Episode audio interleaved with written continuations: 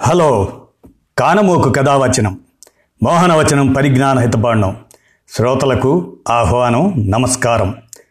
చదవదగునెవరు రాసిన తదుపరి చదివిన వెంటనే మరువక పలువురికి వినిపింపబూనిన అది ఏ పరిజ్ఞాన హితబాండమో పో మహిళ మోహనవచనమై విరాజిల్లు. పరిజ్ఞాన హితబాండం లక్ష్యం ప్రతి వారి సమాచార హక్కు ఆ స్ఫూర్తితోనే ఇప్పుడు. ఫిబ్రవరి పదమూడో తేదీ అనగానే ప్రపంచ రేడియో దినోత్సవం ఈ సందర్భాన్ని పురస్కరించుకొని మన my in media the voice of India my in media the voice of India శ్రోతల కోసం ఇంటింటి బంధువుగా పేర్కొంటూ వై భగవతీరావు రాసిన సమాచార సాంకేతిక విజ్ఞాన ఖని రేడియో దానిని గురించిన విషయ సమాచారాన్ని మీ కానమోకు స్వరంలో వినండి. ఇంటింటి బంధువు. ఫిబ్రవరి పదమూడు ప్రపంచ రేడియో దినోత్సవం. సమాచార సాంకేతిక విజ్ఞానం ఎన్ని కొత్త పుంతలు తొక్కినా అందరి హృదయాల్లో పదిలంగా నిలిచే ప్రసార సాధనం రేడియో. సామాన్యులకు సైతం అందుబాటులో ఉండే అత్యంత ప్రాచీన మాధ్యం ఇది. అక్షరాస్యులు కాని వారికి సులభగ్రాహ్యమైన సాధనం రేడియో అభివృద్ధి చెందుతున్న దేశాల్లో డెబ్భై ఐదు శాతానికి పైగా గృహిణులు ఇప్పటికీ వివిధ అంశాల సమాచారం కోసం రేడియోపైనే ఆధారపడుతున్నారని అంచనా. ఎన్ని టీవీ ఛానళ్ళు వార్తాపత్రికలు ఉన్నా ఇప్పటికీ ప్రకృతి వైపరీత్యాల సమయంలో బాధితుల స్థితిగతులు తెలుసుకొని త్వరితగతిన సమాచారం చేరవేసే విలయం నుంచి వారిని కాపాడేందుకు ఉపయోగించే సాధనము ఇదే రేడియో.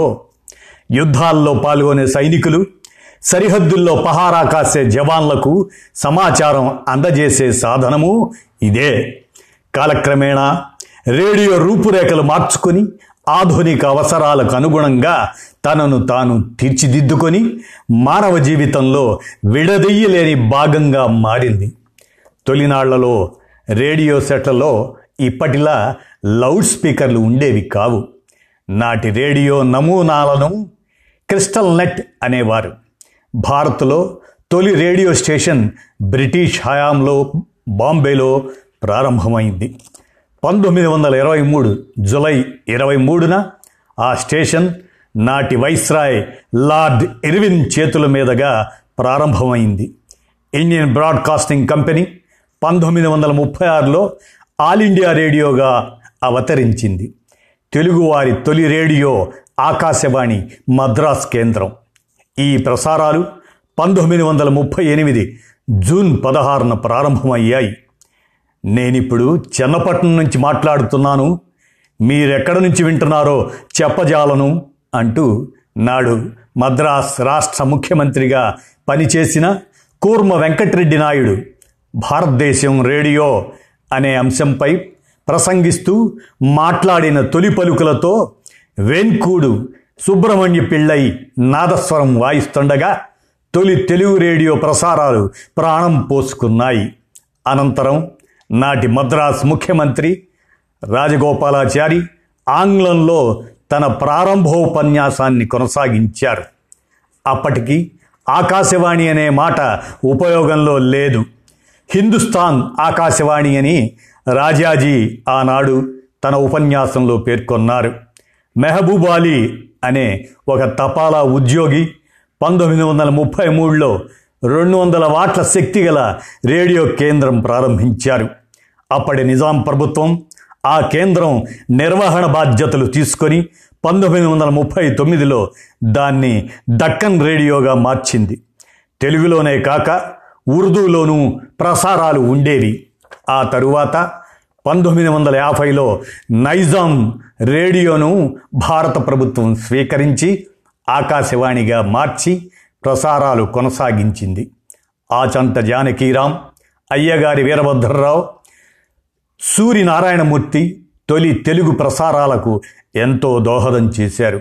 వీరు ముగ్గురు పాల్గొన్న అనార్కలి మొట్టమొదటి తెలుగు రేడియో నాటకం.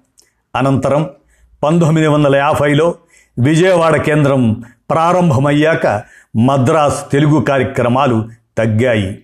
ఆకాశవాణి ప్రసారాలు కడప విశాఖపట్నం వంటి కేంద్రాలకు విస్తరించాయి. ఇప్పుడు ఆల్ ఇండియా రేడియోతో పాటు విభిన్న అవసరాల ప్రాతిపదికన ఎఫ్ఎం కేంద్రాలు ప్రారంభమై శ్రోతలను అద్భుతంగా అలరిస్తున్నాయి. యునెస్కో రెండు వేల పన్నెండు నుంచి ఏటా ఫిబ్రవరి పదమూడున ప్రపంచ రేడియో దినోత్సవాన్ని నిర్వహిస్తుంది. ప్రస్తుతం దేశంలో పది కోట్ల మందికి పైగా రేడియో శ్రోతలు ఉన్నట్లు అంచనా. ప్రపంచవ్యాప్తంగా కాల పరీక్షకు నిలబడి పోటీలో నెగ్గుకొస్తున్న అపురూప సాధనం ఇది. అతి తక్కువ ఖర్చుతో కొనుక్కోగలిగిన పరికరం ఇది. రేడియోను మిత్రుడిగా పరిగణించే శ్రోతలు ఇప్పటికీ ఉన్నారు. రేడియోకు ఆదరణ తగ్గిపోతుందంటున్న తరుణంలో విరుచుకుపడ్డ కరోనా వేళ లాక్డౌన్ల సమయంలో రేడియో ప్రసారాలు మళ్ళీ పుంజుకున్నాయి. ఒకప్పుడు సమాచార మార్పిడికి దానికి మాత్రమే పరిమితమైన ఈ సాధనం కాలక్రమేణా కొత్త పుంతలు తొక్కుతూ ఇంటింటి బంధువయ్యింది. విద్య వినోదం విజ్ఞానం నాటకం వార్తా ప్రసారం శాస్త్రీయ జానపద సంగీతం రైతులు మహిళలు పిల్లలు క్రీడలు ఇటువంటి అనేక అంశాలను సమపాళ్ళలో మేళవించి భిన్న వర్గాలను ఆకట్టుకుంటుంది. ప్రధానమంత్రి మోదీ సైతం మన్ కీ బాత్ పేరిట దేశ ప్రజలతో అభిప్రాయాలను పంచుకునేందుకు రేడియో మాధ్యమాన్ని ఎంపిక చేసుకున్నారు.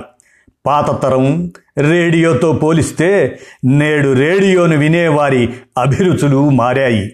అందుకే కొన్ని రేడియో కేంద్రాలు పాడ్కాస్టుల రూపంలో ప్రముఖుల మాటలను శ్రోతలకు అందుబాటులోకి తీసుకువచ్చాయి. కాలానుగుణంగా తీరు మార్చుకుంటూ సమాజంలో గొంతు కలుపుతున్న రేడియోది ప్రజా హృదయాల్లో చెరిగిపోని స్థానం అని వై భగవతీరావు గారు వ్రాసిన సమాచార సాంకేతిక విజ్ఞానకని రేడియోని గురించినటువంటి విషయాన్ని మీ కానమోకు స్వరంలో మైంగ్ media the voice of India శ్రోతల కోసం ఇంటింటి బంధువుగా మారినటువంటి ఈ సమాచారాన్ని పరిజ్ఞాన హితబాండం లక్ష్యం ప్రతివారి సమాచార హక్కుగా వినిపించాను. విన్నారు కదా? ధన్యవాదాలు.